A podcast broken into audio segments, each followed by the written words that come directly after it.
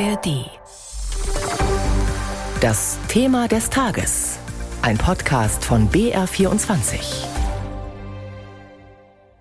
Er besitzt den Autobauer Tesla, das Raumfahrtunternehmen SpaceX und die Kommunikationsplattform X, das ehemalige Twitter. Es geht um den Unternehmer und Multimilliardär Elon Musk, der mittlerweile als ungeheuer mächtig gilt und dabei auch nicht leicht zu durchschauen ist.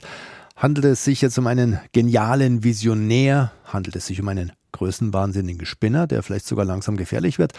Dieser Frage gehen wir in diesem Thema des Tages nach. Und warum gerade heute? weil heute die Biografie über Elon Musk erscheint. Sie gibt Einblicke in sein Leben, seine Motivation, seine Beziehungen zu Mitmenschen und seine Business-Entscheidungen. Hunderte Seiten für die Star-Biograf Walter Isaacson, den Unternehmer zwei Jahre lang begleitet hat. Mia von Hirsch aus unserem Studio in Los Angeles weiß schon, was in dem Buch steht. Ganz nah dran verspricht das Buch zu sein und Musk besser verstehen zu können.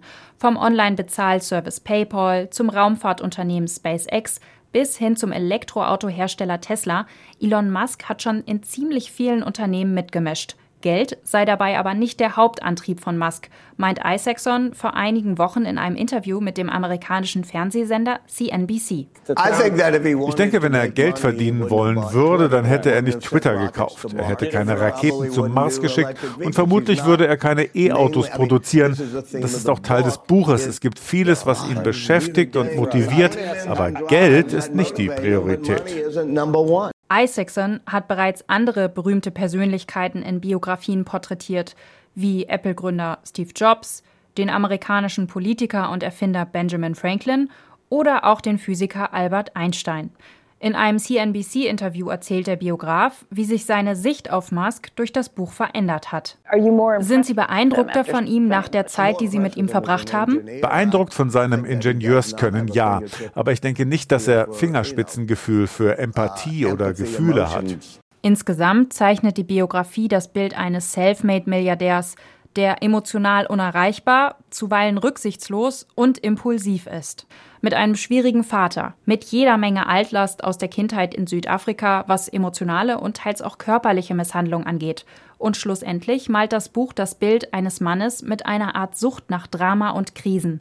Polarisierende Aussagen gefielen Musk, so der Biograf bei CNBC ob öffentliche Diskussionen mit Meta-Gründer Mark Zuckerberg um einen möglichen Käfigkampf der beiden oder Musks Umgang mit der Kurznachrichtenplattform X. Wissen Sie, ich glaube, er liebt es, in der Arena zu sein. Seine Lieblingszeile aus einem Film ist das Ende von Gladiator. Sind Sie nicht unterhalten? Ich denke, er genießt das Drama. Drama gab es passenderweise auch vorab zum Buch. In einem bereits veröffentlichten Ausschnitt der Biografie heißt es, Musk habe 2022 den Internetdienst Starlink an der Krimküste deaktiviert, um einen Angriff der Ukrainer auf die russische Flotte zu verhindern. Musk hat auf seiner Plattform X, früher Twitter, dieser Aussage widersprochen. Daraufhin hat Isaacson wiederum am Wochenende einen Rückzieher gemacht und sagt jetzt, er habe ihn wohl falsch verstanden. Mia von Hirsch war das mit Einblicken in die Biografie von Multimilliardär Elon Musk. Die Biografie ist gerade rausgekommen. Jetzt ist Christian Schiffer bei mir im Studio. Er ist unser Digitalexperte, er ist unser Elon Musk-Experte. Christian Schiffer, schönen guten Morgen. Guten Morgen. Du hast dich ausführlich mit dem Tech-Milliardär und seinem Leben beschäftigt. Gibt's was, was dich an der Biografie besonders überrascht hat? Ja, tatsächlich. Also natürlich viele Details, aber eine Sache hat mich wirklich sehr überrascht und ich habe so eine kleine Ader für Gossip und zwar, dass er und Grimes, das ist diese großartige Popsängerin, mit der er zusammen war, dass die ein drittes Kind haben. Das wusste man bisher nicht und dieses Kind heißt Tau Techno Mechanicus. Weil das ist auch mal wichtig bei Elon Musk. Er gibt seinen Kindern immer, sagen wir mal, sehr spezielle Namen und das hat mich tatsächlich überrascht. Das wusste auch niemand. Wer ist denn dieser Elon Musk und wie hat er sich in den letzten Jahren verändert?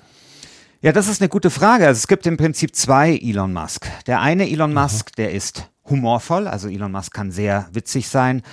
Der ist äh, sehr visionär, der weiß, was er will, der kann Dinge durchsetzen und der ist auch ein interessanter Gesprächspartner. Und dann gibt es den anderen Elon Musk, der ist ein Internet-Troll. Und letztendlich stehen diese beiden Charaktere so ein bisschen im Widerstreit. Und tatsächlich muss man sagen, dass in den letzten zehn Jahren nämlich seitdem sich Elon Musk bei Twitter, jetzt heißt das Ganze X, angemeldet hat, dieser zweite Elon Musk sozusagen immer mehr an Einfluss gewonnen hat und den alten Elon Musk, der eigentlich zum Mars wollte, der Dinge angepackt hat, die sonst niemand angepackt hat, tatsächlich so ein bisschen in den Hintergrund getreten ist. Das hast du gerade gesagt, er hat einen Einfluss äh, gewonnen. Wie groß ist sein Einfluss auch politisch in der Welt?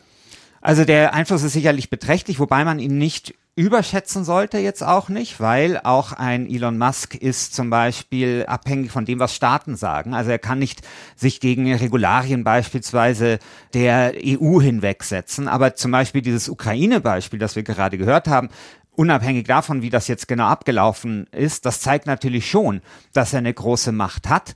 Und das ist aber auch natürlich eine Macht, die man ihm überlassen hat, denn es wäre sicherlich sinnvoll, dass beispielsweise so ein Satellitennetzwerk vielleicht auch in staatlicher Hand wäre oder zumindest von Starlink dann lizenziert würde.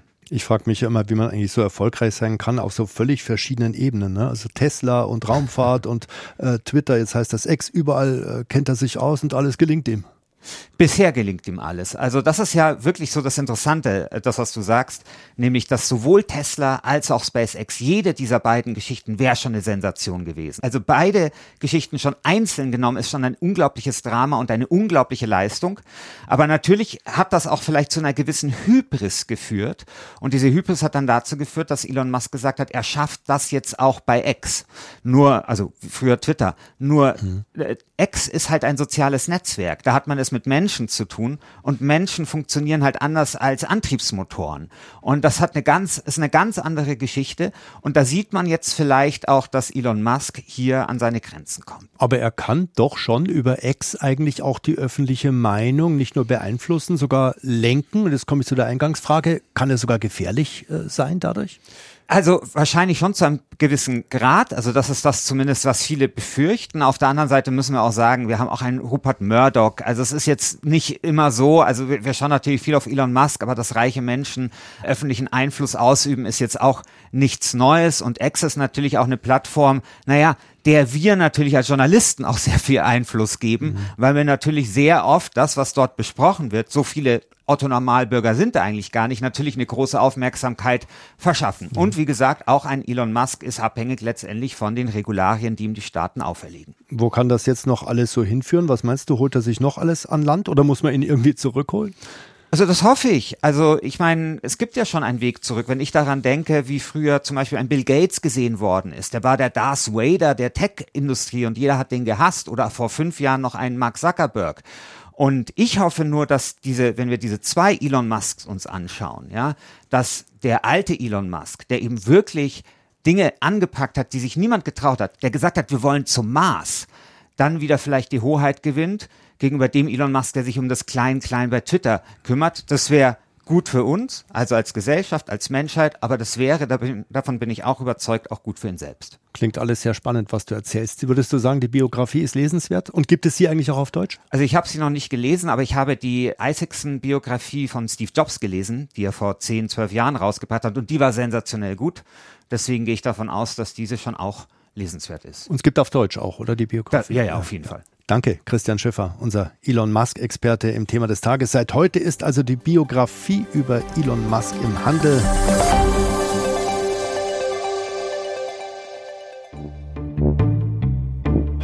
Diese Frau hat nichts gemacht. Lass sie in Ruhe endlich. Hört auf, sie zusammenzuprügeln. Lass sie in Ruhe, Mensch. Bayern kann manchmal ziemlich hart sein. Wenn einer glaubt, er muss sich mit Bayern unbedingt anlegen, und er muss stören, dass wir dabei auch dann manchmal etwas härter hinlangen. Das ist auch bayerische Art. Aber es ist schon auch schön hier. Bayern ist vielleicht nicht direktes Paradies. Aber liebe Freunde, eine Vorstufe zum Paradies ist Bayern allemal. Bayern polarisiert auf jeden Fall, weil Bayern immer wieder eine Extrawurst braucht.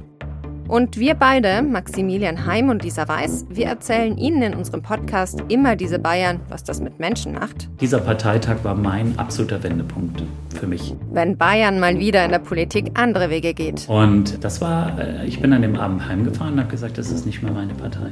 Die Migrationspolitik, der Leistungsdruck an bayerischen Schulen, die Geschichte von Laptop und Lederhose und mehr. Immer diese Bayern, der Podcast für Bayern Und für Nicht-Bayern. Für Fans dieses Bundeslands. Und für Kopfschüttler. Ab 8. September in der ARD Audiothek und überall, wo es Podcasts gibt.